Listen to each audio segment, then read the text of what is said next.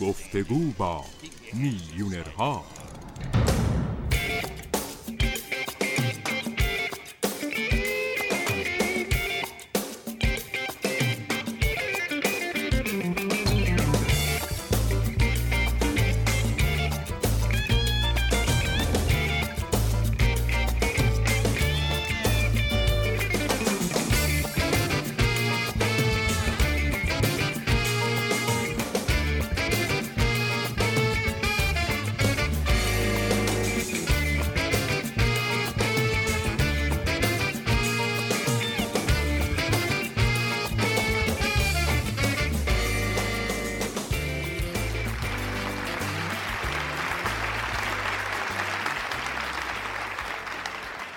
امشب تایگر وودز بازاریابی اینترنتی رو به حضورتون آوردم. کسی رو آوردم که هیچ وقت اون رو در رده غیر از اول نمی‌بینین.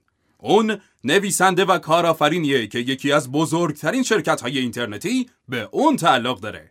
یک کتاب الکترونیک داره که بیشتر از یک میلیون بار در اینترنت دانلود شده که عدد بسیار اعجاب انگیزیه اون نویسنده کتاب هزار و یک شگرد موثر بازاریابی اینترنتیه و خبرنامه و محصولات ای داره. امشب از سابقه منحصر به فرد اون میگیم و در این مورد صحبت می‌کنیم که از کجا شروع کرده چه چیزی یاد گرفته و چطور از اون استفاده کرده تا یک امپراتوری تجاری بنا کنه. درباره چه کسی داریم صحبت می‌کنیم؟ درباره مارک جوینر بینظیر و یگانه. جوینر در ارتش بوده و متخصص تاکتیک های نظامیه و کاری که انجام داده اینه که خیلی از این تاکتیک ها رو از دنیای نظامی به دنیای کسب و کار آورده و از اونها برای رسیدن به موفقیت استفاده کرده. به این ترتیبه که جوینر امروزه به عنوان یک الگو مطرح شده و در سراسر دنیا شناخته شده. مارک جوینر به برنامه مایک لیتمن خوش اومدی. ممنونم مایک. امشب می‌خوایم درباره روش ها و شگرد هایی صحبت کنیم که تو با استفاده از اونها در بازاریابی اینترنتی در کسب و کار و در کسب ثروت موفق شدی. در ابتدا برامون از چیزی بگو که اسمش رو میدان مرگبار یا میدان سنگین گذاشتی. برای این کار باید کمی به عقب بریم و درباره نویسنده به نام سونزو صحبت کنیم. اون 2500 سال پیش کتابی به نام هنر جنگ نوشته که حالا هم خواننده داره. در مدرسه بازرگانی هاروارد خوندن این کتاب اجباریه. چه جاله؟ حالا این سوال پیش میاد که چرا خوندن کتابی درباره رزم در یک مدرسه بازرگانی لازمه؟ نکته اینه که اگه بتونی مفهومی رو برداری و اونو فراتر از اونچه که فقط تو سطح وجود داره به کار بگیری خودت رو به نحوی عالی تقویت می‌کنی. در این باره زیاد صحبت می‌کنیم و به همین دلیل بذار روی یک مطلب تمرکز کنیم که تا بعد که تکرار میشه بتونیم اصل نهفته در پشت اون رو بهتر بفهمیم. خیلی خوبه. سونزو در هنر جنگ درباره چند میدان جنگ متفاوت صحبت می‌کنه. دو میدان هست که برای ما در اینجا خیلی اهمیت داره. اینها میدان یا میدان که ممکنه نبرد یا کشمکش در اونها در بگیره. یکی از اونها که ممکنه با اون آشنا باشی میدان مرگباره. آره. چند سال قبلم فیلمی به نام میدان مرگبار با بازی استیون سیگال ساخته شده بود که فکر می‌کنم به همین مفهوم در هنر جنگ اشاره داشت. میدون مرگبار جایی که در اون دو لشکر داری که در این میدون با هم روبرو میشن و راهی هم برای فرار ندارن. حالا مایک تو بگو که برای دو لشکر در این شرایط چی پیش میاد؟ خب تا پای مرگ فکر کنم با هم میجنگن آره؟ بله تا پای مرگ با هم میجنگن چون راهی برای فرار ندارن. این جنگ تبدیل به مبارزه بیرحمانه میشه. این بدترین حالت ممکن برای مبارزه است. سونزو میگه بهترین راه برای پیروزی در نبرد اینه که هرگز نجنگی و قبل از اینکه هیچ خونی در میدان جنگ ریخته شه پیروز شی. اگه بتونی بدون اینکه حتی وارد نبرد بشی دشمناتو مغلوب کنی این نهایت پیروزیه و نهایت هدف راهکاره. اما اگر مجبور شی هزاران تن رو به کشتن بدی اینقدر دوراندیشید کم بودی که نیروهات رو به میدون آوردی و انتخاب دیگه براشون باقی نذاشتی جز اینکه بجنگن و بمیرن. پس به عنوان یک رهبر شکست خوردی.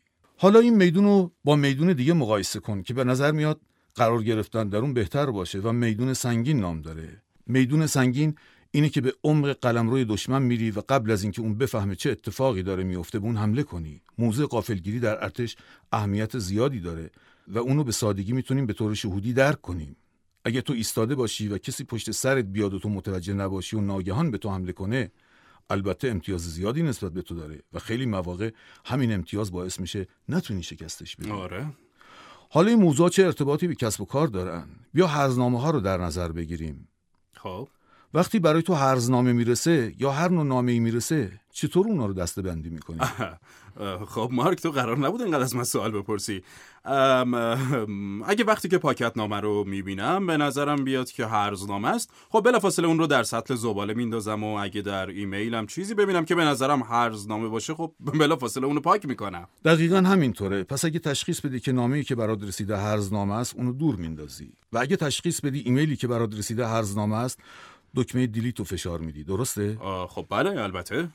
وقت زیادی صرف می‌کنی که تصمیم بگیری باید این ایمیل ها رو پاک کنی یا نه؟ چیزی در حدود دو تا سه ثانیه براش وقت می‌ذارم و بیشتر فکر کنم یه تصمیم گیری آنیه. پس تو اونو می‌بینی. به دلیلی فکر می‌کنی که هرزنامه است و یک تصمیم سریع می‌گیری که اونو دور بندازی. درسته؟ آره درسته. اتفاقی که اینجا رخ میده اینه که تو یک نبرد در میدان مرگبار با بازاریاب انجام دادی. میشه اینو تکرار کنی؟ تو یک نبرد در میدان مرگبار با بازاریاب انجام دادی. منظورم اینه که تو با بازاریاب سرشاخ شدی.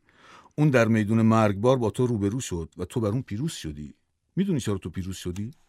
چون مصرف کننده همیشه قوی تر از بازاریابه برای مصرف کننده خیلی ساده است که به یک تبلیغ نگاه کنه و بگه آشغاله مزخرفه اونو دور میندازم. حتی اگه تبلیغ پرهزینه براش فرستاده باشی آیا فرقی برای اون می‌کنه؟ به هیچ وجه. حتی شاید اون سریعتر دور بندازه. پس تو به عنوان بازاریاب هرگز نباد مبارزه در میدون مرگبار انجام بدی. چون اگه این کارو بکنی همیشه شکست می‌خوری. پس کاری که می‌خوای انجام بدی اینه که این نبرد رو در میدان سنگین انجام بدی. برای اینکه مبارزت رو به میدان سنگین منتقل کنی باید پیامت رو طوری به ذهن مشتریات وارد کنی که در همون ابتدا متوجه نشن که این یک پیام تبلیغاتیه. ممکنه فقط چند ثانیه طول بکشه تا بفهمن که این یک پیام تبلیغاتیه. آره. اما اگه بتونی پیامت رو به ذهنشون وارد کنی و فقط به مدت چند لحظه شکشون برانگیخته نشه همه مواردی که در این فاصله منتقل می‌کنی از یک امتیاز برخوردار خواهد بود آه. تو داری میگی که ما هر روز توسط تبلیغات تلویزیونی، رادیویی، بیلبوردها و ایمیل های تبلیغاتی بمباران میشیم و به همین خاطر آماده ایم که در برابر هر تبلیغی چشممون رو ببندیم یا اون رو دور بندازیم اما تو داری مفهومی رو برامون شرح میدی که بتونیم چیزی رو که در بازار به هر حال داریم ارائه می‌کنیم متمایز از دیگران کنیم. درسته؟ البته مسئله هم که مطرحه فقط متمایز کردن نیست. بیشتر اینه که پیاممون رو به ذهن مخاطب برسونیم. قبل از اینکه اونو بلافاصله کنار بذاره. آها. مسئله کسب اعتبار هم هست. چون ما دیگه حساسیتمون رو نسبت به تبلیغات از دست دادیم. من اعتقاد دارم کسانی که در کشور ما زندگی می‌کنن فارغ از اینکه شغلشون چی باشه متخصص بازاریابی شدن. اینقدر تحت بمباران تبلیغاتی قرار گرفتیم که به اندازه دکترای تبلیغات در این باره اطلاعات داریم. به همین خاطر در برابر اینکه کسی بخواد چیزی رو برامون تبلیغ کنه یا سعی کنه چیزی رو به ما بفروشه خیلی حساس شدیم. خیلی بدبین شدیم. خب بذار کمی روی موضوع بدبینی مکس کنیم. و قبل از اینکه بخوایم بحث رو ادامه بدیم یک فاصله بگیریم و از همکارم خواهش کنم اطلاعاتی که راجب تو جمع آوری کرده رو برامون بخونه تا شنونده ها و همچنین بیننده های استودیویمون با تو بیشتر آشنا بشن موافقی؟ بله بله موافقم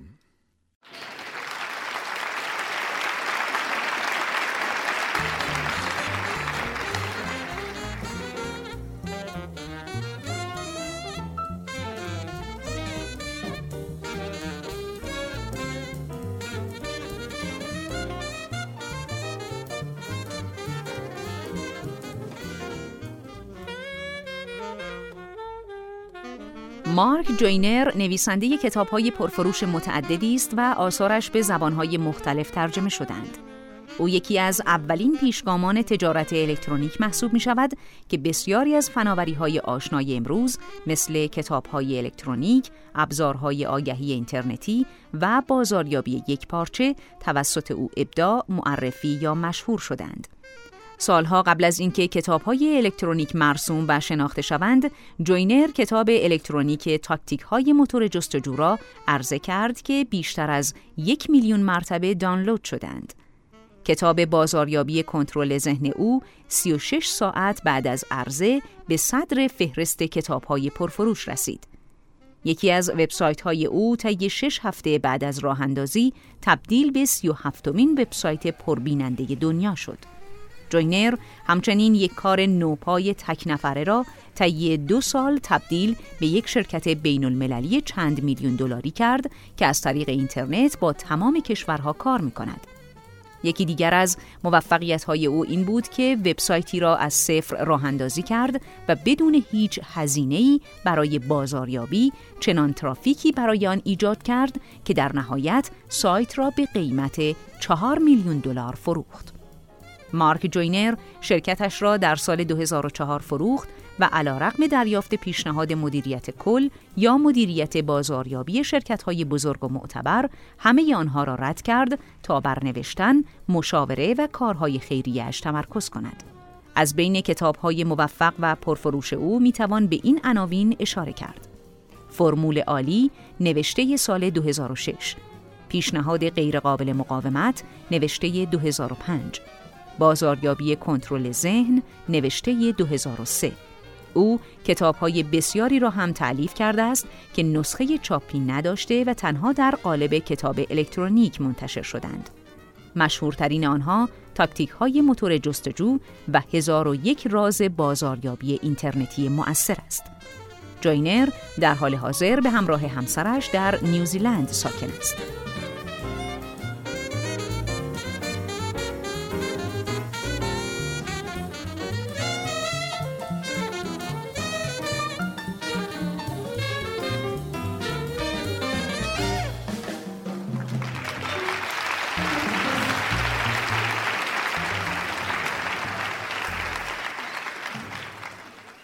خب مارک با اطلاعاتی که ما به دست آوردیم که مشکلی نداری. نه نه. خیلی خوبه. چون داریم در این باره صحبت می‌کنیم که پایین تر از محدوده امواج رادار حرکت کنیم تا شناسایی نشیم و تا رسیدن به مقصدمون پیش بریم بین شنوندگان این برنامه کسانی هستند که کسب و کارهای کوچیکی دارن کسب و کارهای آنلاین دارن و می‌خوان راه های حرکت در پایین تر از محدوده امواج رادار رو یاد بگیرن. تا قبل از اینکه آنتن بدبینی مشتریان احتمالیشون فرصتی برای به کار افتادن پیدا کنه پیامشون رو به اون برسونن. برای اونها چه توصیه‌ای داری بیا برای مثال به رپورتاج آگهی بپردازیم. رپورتاج آگهی به این دلیل فوقالعاده بود و هنوزم فوقالعاده است که از همین اصل استفاده می‌کنه. بزرگان بازاریابی مثل دن کندی و جی آبراهام هم در این باره صحبت می‌کنن. هرچند که شاید از مفاهیم میدان مرگبار و میدان سنگین استفاده نکنن. اما میگن باید کاری کنی که تبلیغت مثل یک تبلیغ به نظر نیاد و در این صورت که اثر می‌کنه. در رپورتاج آگهی اشاره هایی داری که با اسمش تبلیغت مثل یک مقاله به نظر بیاد و مثل یک تبلیغ به نظر نیاد. اما اگه اشاره هایی در تبلیغت داشته باشی که مثل یک تبلیغ به نظر بیاد بلافاصله رادارها به کار میفته اما وقتی اشاره هایی داری که با اسمش به نظر برسه که تبلیغ تو یک مقاله یا یک گزارشه اون وقت مخاطب میگه مثل اینکه در این مطلب اطلاعات جالبی هست. اونو بخونم تا ببینم نویسندش چی می‌خواد بگه و به این ترتیب گارد دفاعیش رو پایین میاره.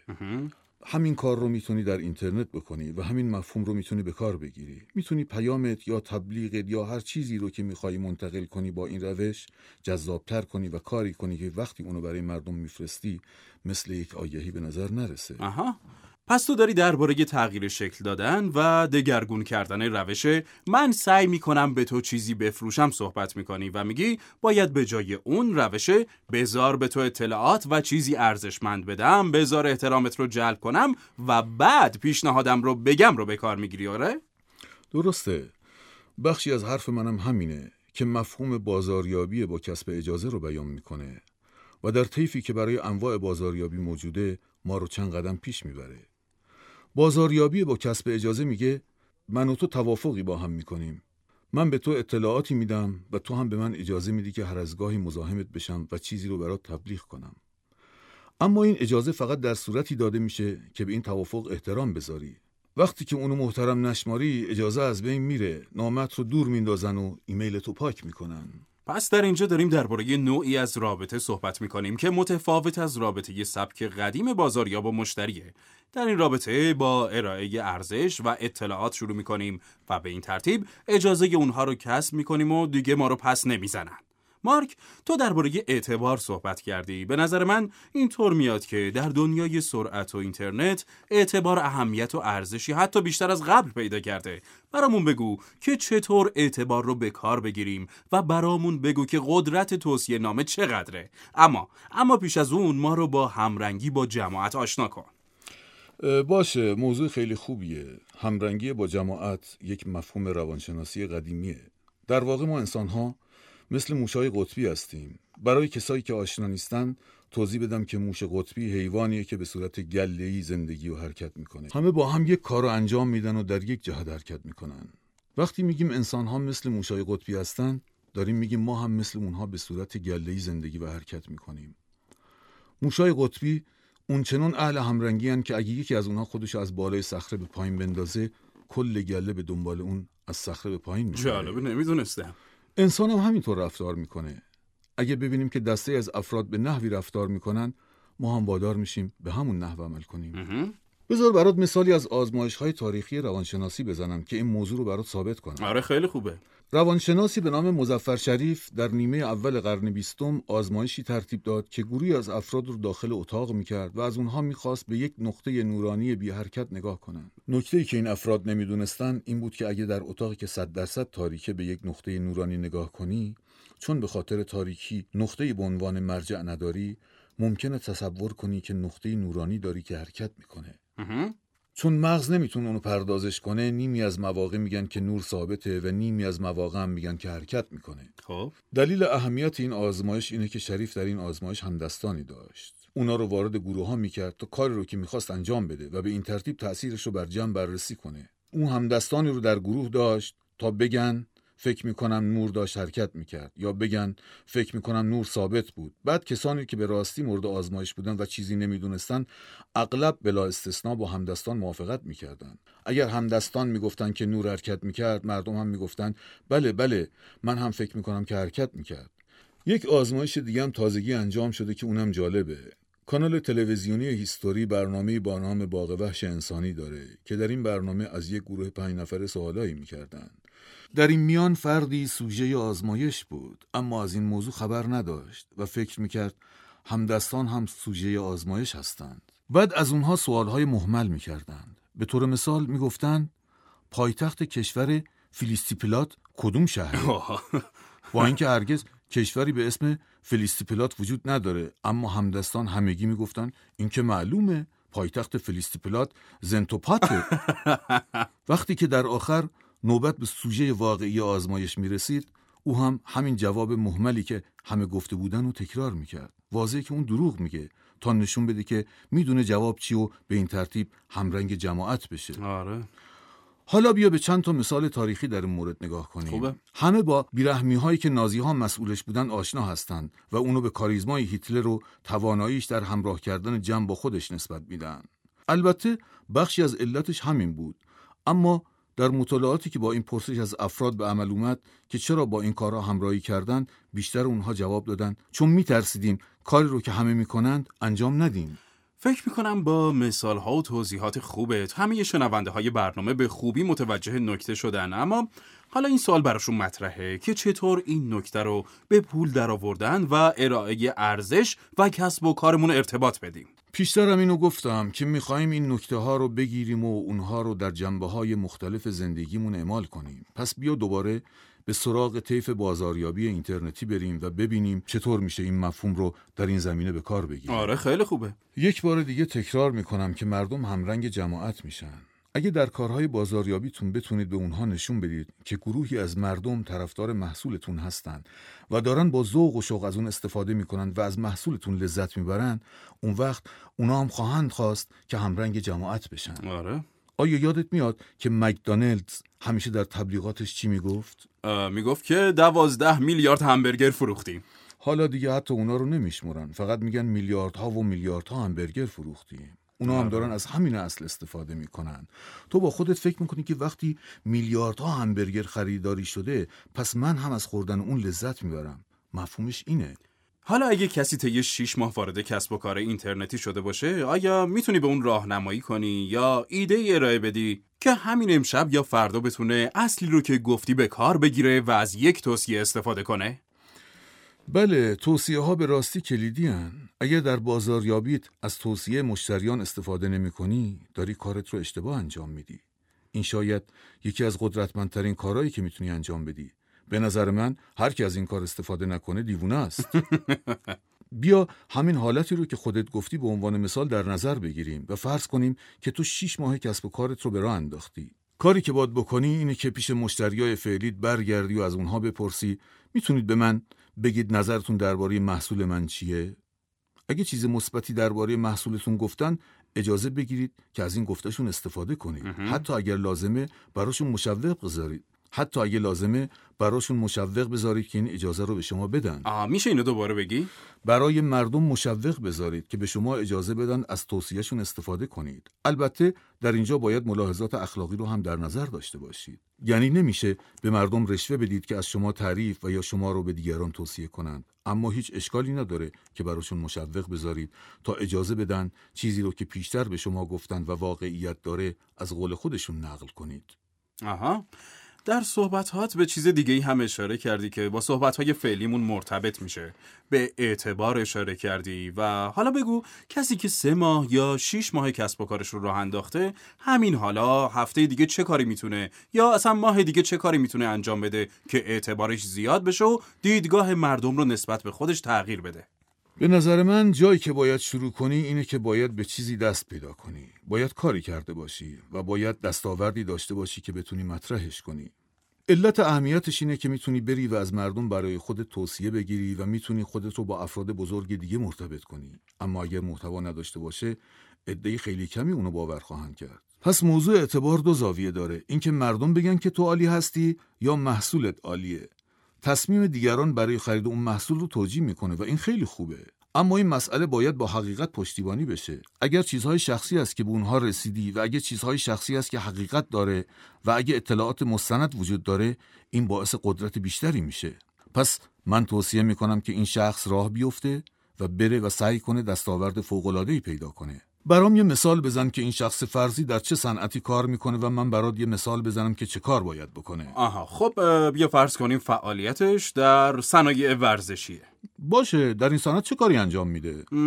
فرض کنیم که یک نوع راکت تنیس جدید اختراع کرده. پس اون یه نوع راکت تنیس جدید اختراع کرده. درسته؟ آره. می‌دونی حالا با چه کار کنه؟ نه. باید راه بیفته و یک تنیسور حرفه‌ای پیدا کنه که از راکت اون بتونه استفاده کنه و بعد بگه که این راکت به راستی باعث بهبودی بازیش شده.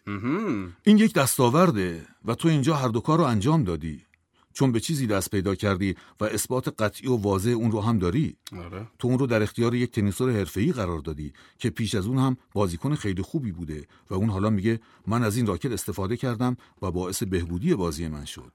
حالا می‌خوام درباره که موضوعی از تو سوال کنم که نقشی کلیدی در موفقیت افراد داره و جیم رون و رابرت آلن و بقیه بزرگان هم خیلی روی اون تاکید کردن. برامون درباره اصل پشت کار بگو. بگو که در موفقیت تو چه نقشی داشته و برای کسی که به حرفات گوش میده چه نقشی خواهد داشت. یک ضرب المثل کره هست که میگه هیچ درختی نیست که با ده ضربه سقوط نکنه. این ضرب المثل اهمیت پشتکار رو نشون میده.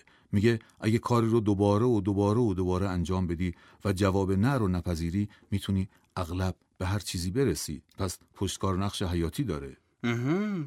برامون گفته که باید به دستاوردی برسیم. حالا بگو یک بازاریاب اینترنتی خوب چه خصوصیتی باید داشته باشه و مفهوم کشتن بودا رو هم برامون توضیح بده.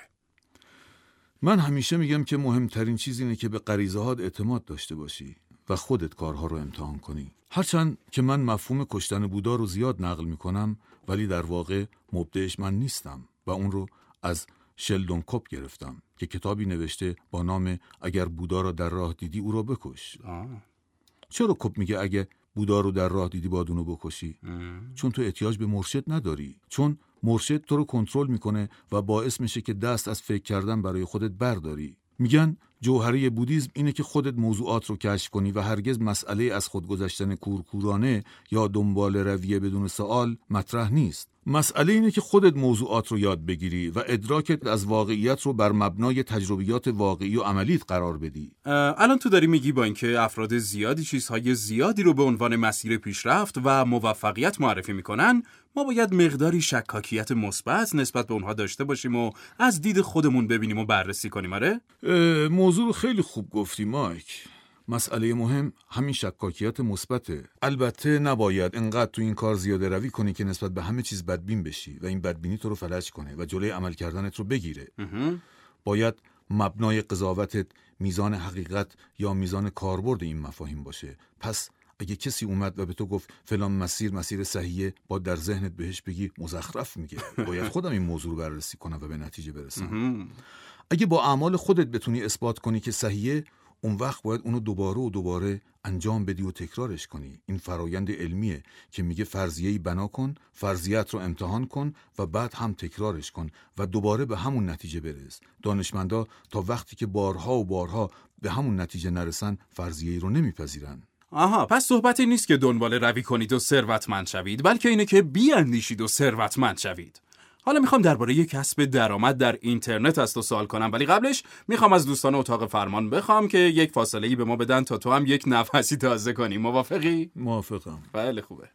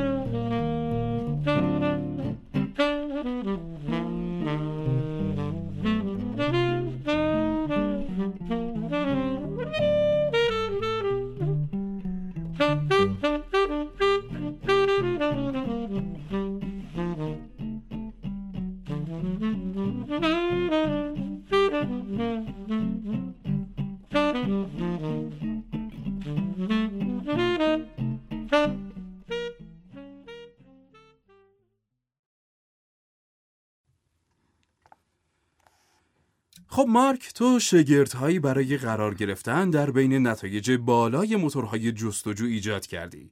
یک کتاب الکترونیک داری که بیشتر از یک میلیون بار دانلود شده. برای محصولات مختلف وبسایت به راه انداختی و بازاریابی کردی و خلاصه اینکه موفقیت های زیادی داشتی. به عنوان یک متخصص بازاریابی اینترنتی نظرت رو در این باره بگو که عده‌ای معتقدند نباید چیزی رو به رایگان و به عنوان نمونه عرضه کرد و این روش دیگه جواب نمیده و بازار اشبا شده. آیا با این حرف اصلا موافق هستی؟ و اگر مخالف هستی بگو روش صحیح ارائه محصولات رایگان چیه؟ بذار اول این مسئله رو روشن کنم که من چطور کتابم رو به دست عده‌ای به این زیادی رسوندم و چطور این کتاب باعث شهرت من و آشنایی عده زیادی مشتری بالقوه با من و محصولاتم شد. دو نکته مهم اینجا وجود داشت. یکی این که در خود کتاب حق توضیح رایگان رو به افراد دادم. یعنی گفتم شما حق دارید این کتاب رو به رایگان به دیگران بدید و حتی حق دارید اون رو بفروشید. با اینکه حدود هفت سال از نوشتن اون میگذره هنوزم کسایی هستن که اونو تو سایت ایبی میفروشن و براش خریدار هست. به همین خاطر لازم نبود که من هیچ کاری برای توضیح کتاب بکنم و خودش مثل یک ویروس پخش شد. این همون چیزی که در علم بازاریابی اسمش رو بازاریابی ویروسی گذاشتن. نکته دوم این که من با این کتاب برای خودم اعتبار کسب کردم. برای مثال تو وبسایت زدینت امتیاز پنج ستاره به کتاب من دادن. حتی بعد از گذشت سالها هم هنوز هیچ کتاب الکترونیک دیگه ای از این سایت پنج ستاره نگرفته. این هم دستاورد دیگه ای که می‌تونم به اون استناد کنم. درسته. پس این دو نکته به همراه یکدیگه منو قادر کردن که کتابم رو به همه جا برسونم و اونو خیلی وسیع توضیح کنم. ضمن اینکه عدد یک میلیون دانلود که تو به اون اشاره می‌کنی مربوط, آره. مربوط به سالها پیشه و تا امروز به طور قطع آمار دانلودش خیلی بالاتر رفته. درسته. با توجه به اینکه به صورت ویروسی پخش شده حتی من هم آمار دقیقش رو نمی‌دونم. اجازه بده من حرفت رو قطع کنم. تا نکته مهمی رو بگم. تو زحمت زیادی کشیدی تا کتابی رو بنویسی. وقت زیادی صرف اون کردی و از خودت مایه گذاشتی. بعد هم اون رو با روشی که به خصوص در اون زمان خیلی انقلابی بود توضیح کردی. حالا نکته ای که می‌خوام برای شنوندگان و همچنین بینندگان داخل استودیوی برنامه بگم و روش تاکید کنم اینه که تو هفت سال پیش زحمت زیادی کشیدی و تمرکز زیادی روی کارت داشتی. اما بعد از اون دیگه کاری نکردی و هنوز هم بعد از سالها داری سود و نتیجه که اون زحمت رو می‌بینی. برامون درباره ذهنیتی بگو که منجر به چنین تمرکزی میشه و در نهایت ما رو به موفقیت میرسونه. اینو می‌دونم که تمرکز داشتن تأثیر بسیار بزرگی به زندگی من داشته و می‌دونم که به طور قطع نتیجه زیادی از اون گرفتم.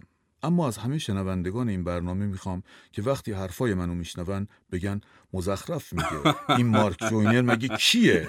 چه کسی اهمیت میدی که اون چی میگه؟ به حرفی که من میگم گوش ندید به اون عمل کنید و خودتون امتحانش کنید. بعد تعیین کنید که آیا درسته یا نه. یا نه.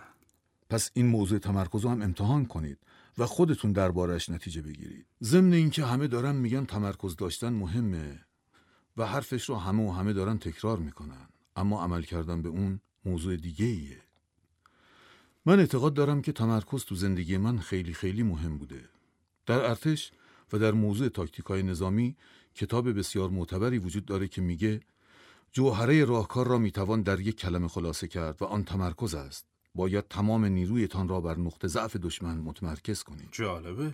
البته توجه داشته باش که اینها استعاره است و حرف من این نیست که همه دشمنت هستن بلکه میگم به این مفهوم از دید استعاری نگاه کن تا معناش رو بفهمی و ببینی که چطور می‌تونه به دردت بخوره. آره متوجه برای مثال اگه به این حقیقت که هیچ پولی نداری به عنوان دشمنت نگاه کنی اون وقت می‌تونی این مفهوم رو به این صورت تعمین بدی که بگی اگه تمام انرژیم رو بر یک چیز مشخص و بر یک هدف مشخص متمرکز کنم تا به اون برسم و بتونم این پول رو فراهم کنم این اتفاق حتما میافته. حالا بذار به سراغ صحبت هامون که ناقص مونده بود برگردیم. برام بگو برای اینکه محصول رایگانمون اثر بخش و سودآور باشه چه قدم هایی باید برداریم؟ سه قدمی که باید برداری اینا هستن. یک هدف بگیر. خب. دو اونو با خرید دیگه مرتبط کن. سه جمعآوری کن. این فرمولیه که برای من نتیجه داده. از همه کسایی که حرفامو میشنون می‌خوام که اونو امتحان کنن و یا به این نتیجه برسن که جواب نمیده یا از اون فایده ببرن. هدفگیری اینه که محصول رایگانت رو روی کسایی هدف بگیری که مخاطب و مشتری محصولات دیگت هم هستن. پس مایک اگه تو فروشنده زین اسب باشی آیا فکر خوبیه که قالپاق رایگان توضیح کنی؟ خب نه. چرا؟ چون هیچ ارتباطی بین این دوتا وجود نداره. درسته همینطوره. این دو به هم ارتباطی ندارن. دلیلی نداره که اگه کسی برای ماشینش قالپاق می‌خواد اسبم داشته باشه و برای اون زین بخواد. اما عرضه رایگان واکسزین فکر خوبیه. چون واکسزین فقط به درد کسی می‌خوره که زین داشته باشه. پس منظور از هدفگیری اینه. آها. قدم بعدی مرتبط کردنه. تو می‌خوای عاملی از چیزی که رایگان میدی رو به فروش محصولت مرتبط کنی. حالا بذار ببینیم که معنی این حرف چیه. خب.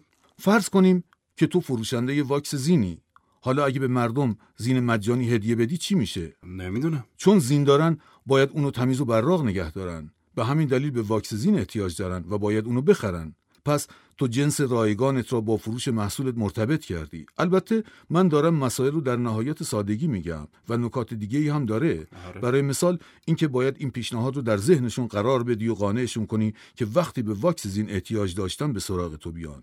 از اونجایی که تو به اونها چیزی رایگان دادی و لطفی به اونها کردی خیلی خوشحال میشن که برای خریدشون به سراغ تو بیان. درسته.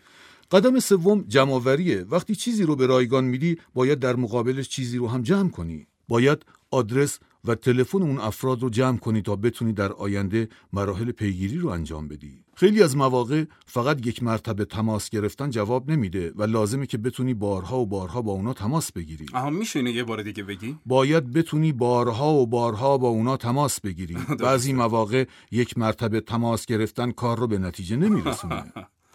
بهترین راه جمعآوری اطلاعات اینه که براشون مشوقی بذاری تا اطلاعاتشون رو به تو بدن. می‌تونی خود جنس رایگانت رو مشوق قرار بدی. می‌تونی اونو با چیز دیگه مرتبط کنی. برای مثال بگی واکسزین رایگان منو بگیرید و در ضمن آدرس ایمیلتون رو به من بدید. اگه این کارو بکنید خبرنامه شگردهای رسیدگی به زین رو به طور هفتگی براتون ارسال می‌کنم. البته چیزایی که دارم میگم فقط مثاله و شاید مثال خوبی هم نباشه. اما اگه متوجه مفهومش بشی می‌تونی به جای زین و واکس زین چیزهای دیگه ای بذاری. منظورم از این مثال این بود که نشون بدم این مفهوم رو به راستی در فروش هر چیزی میشه به کار برد. مارک تو یک خبرنامه آموزشی داری که ده ها هزار تن مشترک دریافت شدن و هر هفته اون رو دریافت می‌کنن. همه ما هم بارها و بارها درباره اهمیت ایجاد یک فهرست و جایگاه حیاتیش در موفقیت یک کسب و کار آنلاین شنیدیم. آیا تو هم به این موضوع اعتقاد داری و اون رو به کار می‌گیری؟ اول اجازه بده حرفت رو اصلاح کنم و بگم که تعداد مشترکان خبرنامه من ده هزار نفر نیست و صدها هزار نفر. اوه بعد هم بگم که به نظرم خیلی مهمه که فهرستی از اسم و آدرس پستی یا آدرس ایمیل داشته باشی و با اونها ارتباط برقرار کنی و براشون خبرنامه بفرستی. اما باز هم تاکید می‌کنم که اگه من و عده زیاد دیگه این موضوع رو میگیم دلیل نمیشه که درست باشه. باید خودتون اونو امتحان کنید و ببینید درست یا غلط. آره. شاید خیلی از کسان دیگه ای هم که روی این موضوع تاکید می‌کنن اونو امتحان کردن و دیدن که جواب میده و به همین دلیل این حرف رو می‌زنن. اما اگه کسی به سراغ من بیاد و چیز جدیدی درباره بازاریابی اینترنتی بگه که دیدگاه منو به کلی عوض کنه اون وقت من از این اعتقادم که نکته کلیدی ارسال خبرنامه است دست برمیدارم به همین دلیل نمی‌خوام تا این حد روی این موضوع تاکید کنم که بگم کلید کار این است یا راز کار این است. اما اینو می‌تونم بگم که وقتی به شما میگن بازاریابی خبرنامه ای اهمیت خیلی زیادی داره صد درصد درست میگن و عمل کردن به توصیهشون نتیجه میده. علتش هم اینه که خبرنامه بسیار قدرتمنده. مایک بله. تو قبل از اینکه کسب و کارت رو اینترنتی کنی تجربه ارسال پستی خبرنامه رو هم داشتی؟ خب بله ولی کمی. پس می‌دونی که ارسال خبرنامه چقدر هزینه و دردسر داره. آره. برای این کار باید پول بدی و یک فهرست آدرس پستی بخری. هیچ تصوری هم نداری که این فهرست تا چه خوبه و این افراد تا چه مشتری بالقوه تو محسوب میشن. بعد هم باید پول چاپ بدی و پول پست و وقت زیادی بذاری تا کیفیت طراحی و چاپ رو کنترل کنی و آخرش هم نمی‌تونی مطمئن باشی که این همه وقت و زحمت و هزینه به دست مخاطب درست رسیده یا نه. بعضی موقع باید پول زیادی بدی تا در آخر بفهمی کارت هیچ نتیجه نداشت. اما نکته خوب خبرنامه اینترنتی اینه که می‌تونی بدون هزینه زیاد اشتباهات رو بفهمی. آره. با هزینه خیلی کمتر می‌تونی چیزهای مختلفی رو آزمایش کنی و رویکردهای متفاوتی رو محک بزنی و ببینی کدومشون برات نتیجه میده. فقط نکته مهم اینه که کارها رو تو وقتی می‌تونی ادامه بدی که به راستی در خبرنامت به کسایی که در فهرستت هستن ارزشی ارائه کنی. درسته. خب مارک می‌خوایم در این بخش با اجازت یک انرژی خیلی خوب بهت بدیم. تهیه کننده برنامه یک موسیقی که می‌دونم خیلی هم دوستش داری رو آماده کرده تا برات پخش کنه. موافقی؟ آره موافقم. پس میشنویم.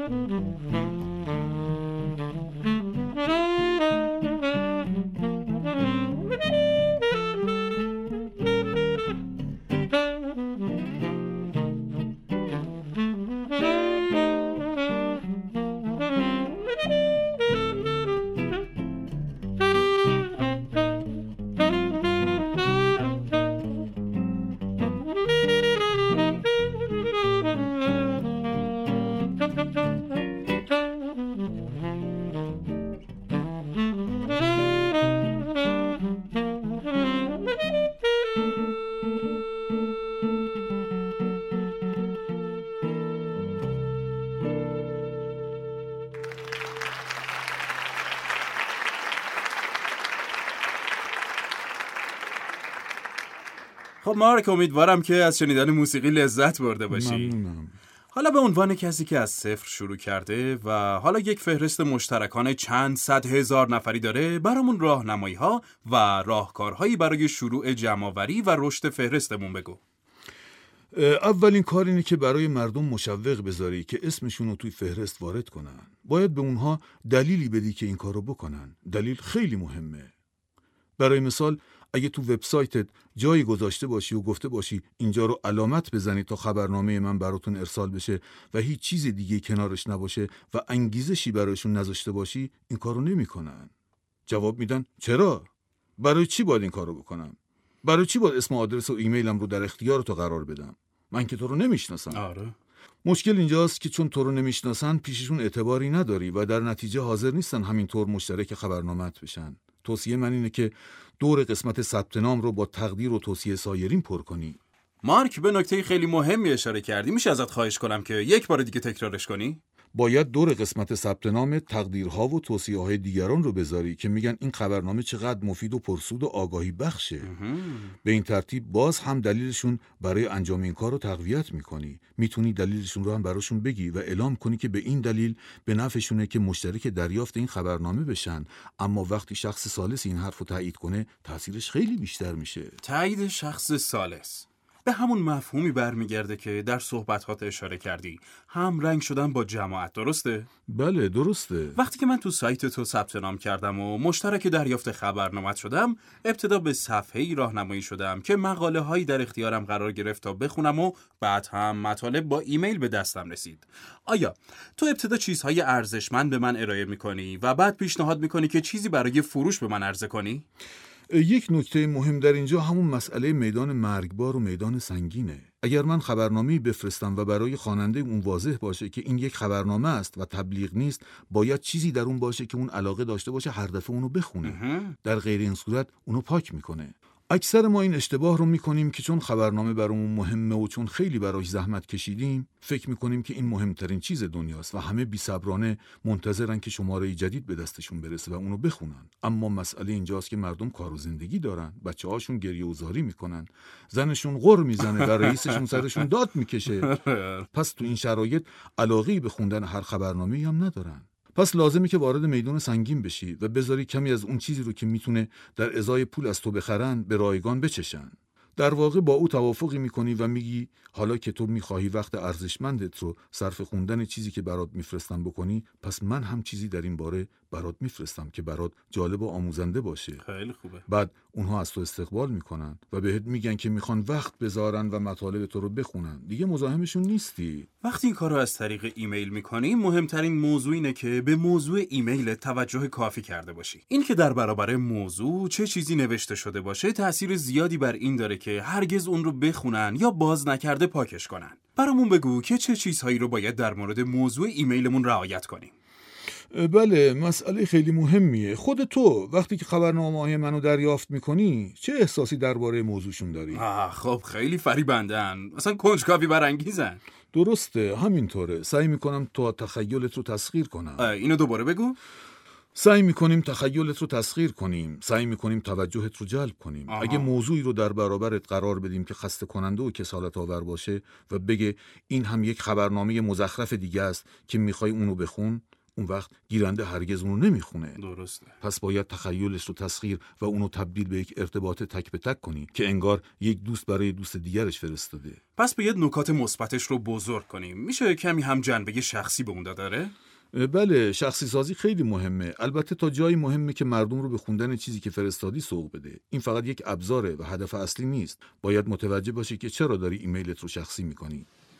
اینکه اسم شخص رو در موضوع ایمیل بیاری احتمال خوندن اونو بیشتر می‌کنه. البته تجربه من نشون میده که اینطوره اما شما حرف منو قبول نکن خودت امتحان کن و ببین اینطور هست یا نیست.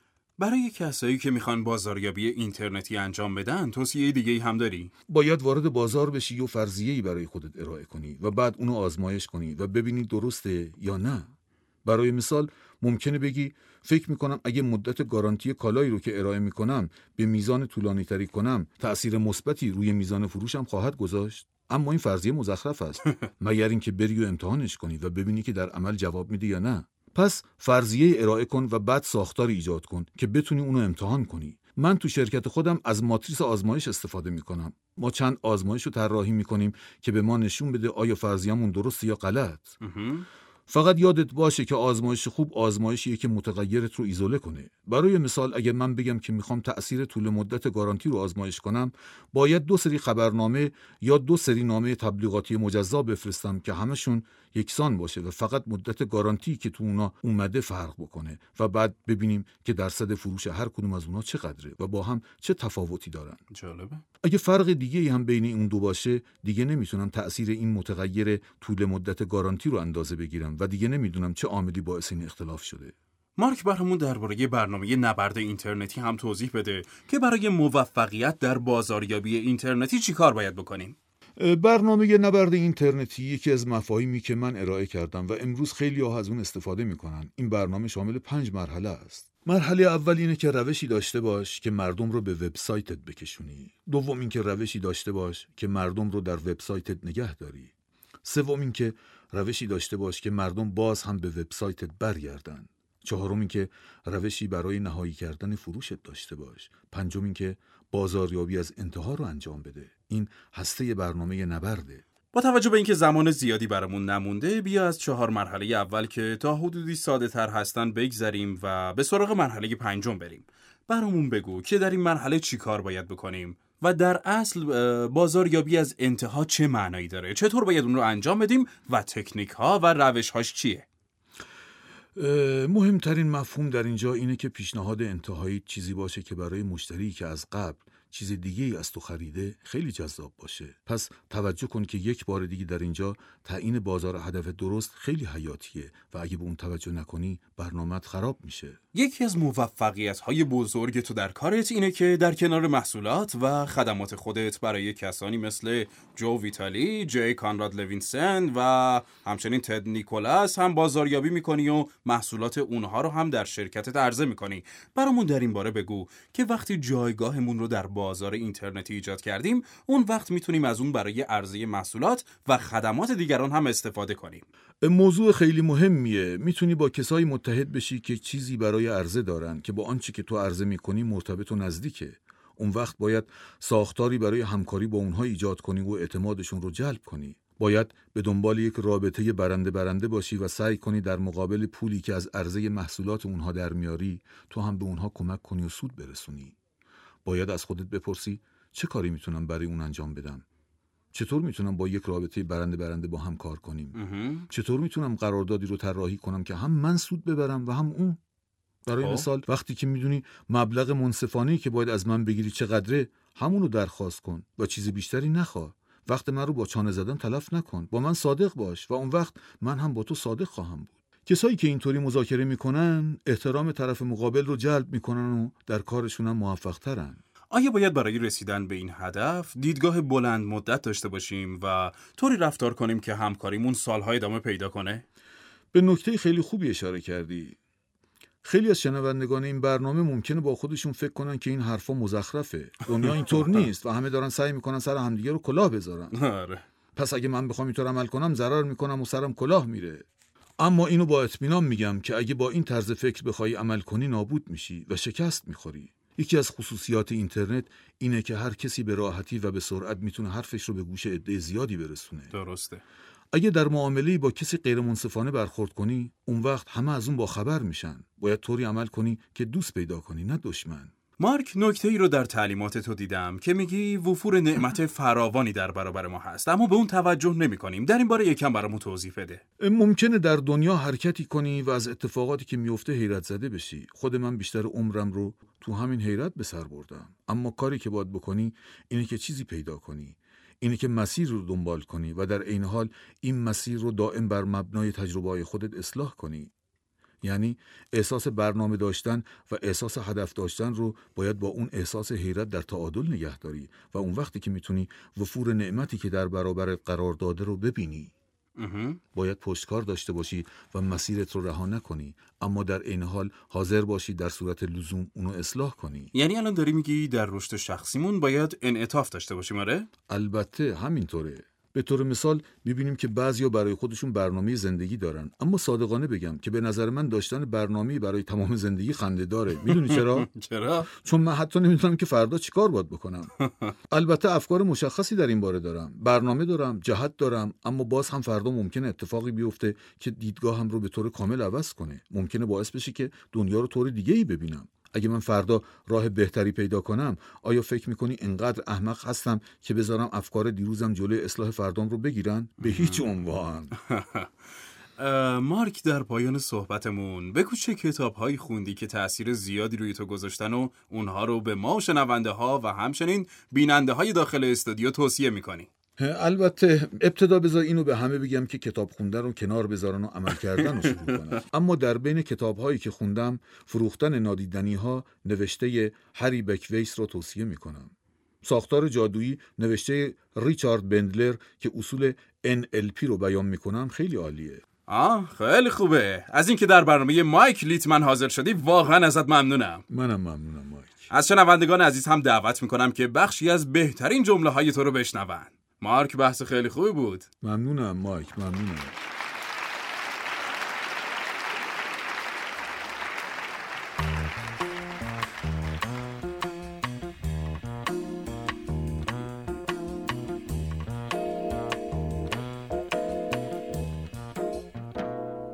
چیزی که با قطعیت می‌توان گفت این است که تمرکز بر چیزی که می‌خواهی و بعد هم دنبال کردن آن فکر با عمل متمرکز و برنامه ریزی شده نتیجه می‌دهد خیلی خوب هم نتیجه می‌دهد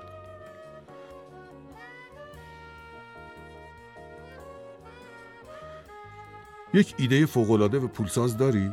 چه اهمیتی دارد؟ من صدها تن را می‌شناسم که هر روز ایده های چند میلیون دلاری به ذهنشان می‌رسد تا وقتی که هایت را بالا نزنی و ایدهت را عملی نکنی یک سنت هم ارزش ندارد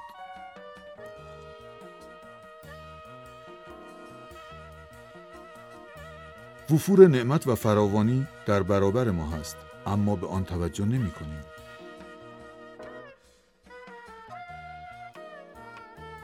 اگر محصول یا خدماتی برای عرضه نداری یا صاحب شرکتی نیستی نباید فکر کنی که کارت فروش نیست همه ما در شرایطی قرار می گیریم که داریم روند فروش را طی می کنیم.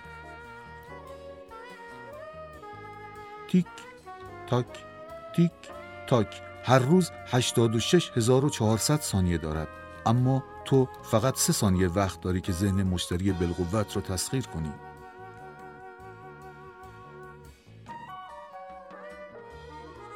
وقتی داری بازاریابی می کنی باید به چهار سوال خریدار پاسخ بدهی. داری سعی می‌کنی چه چیزی به من بفروشی؟ قیمتش چقدر است؟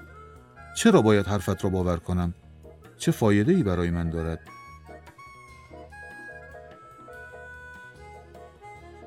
اگر می‌خواهی در کسب و کارت به موفقیت برسی و مشتری های زیادی داشته باشی باید این سه مرحله را طی کنی یک یک پیشنهاد غیرقابل مقاومت ایجاد کن که مثل آب برای رفع تشنگی باشد دو آن را به جماعتی تشنه ارائه کن تا با نوشیدن آن رفع تشنگی کنند.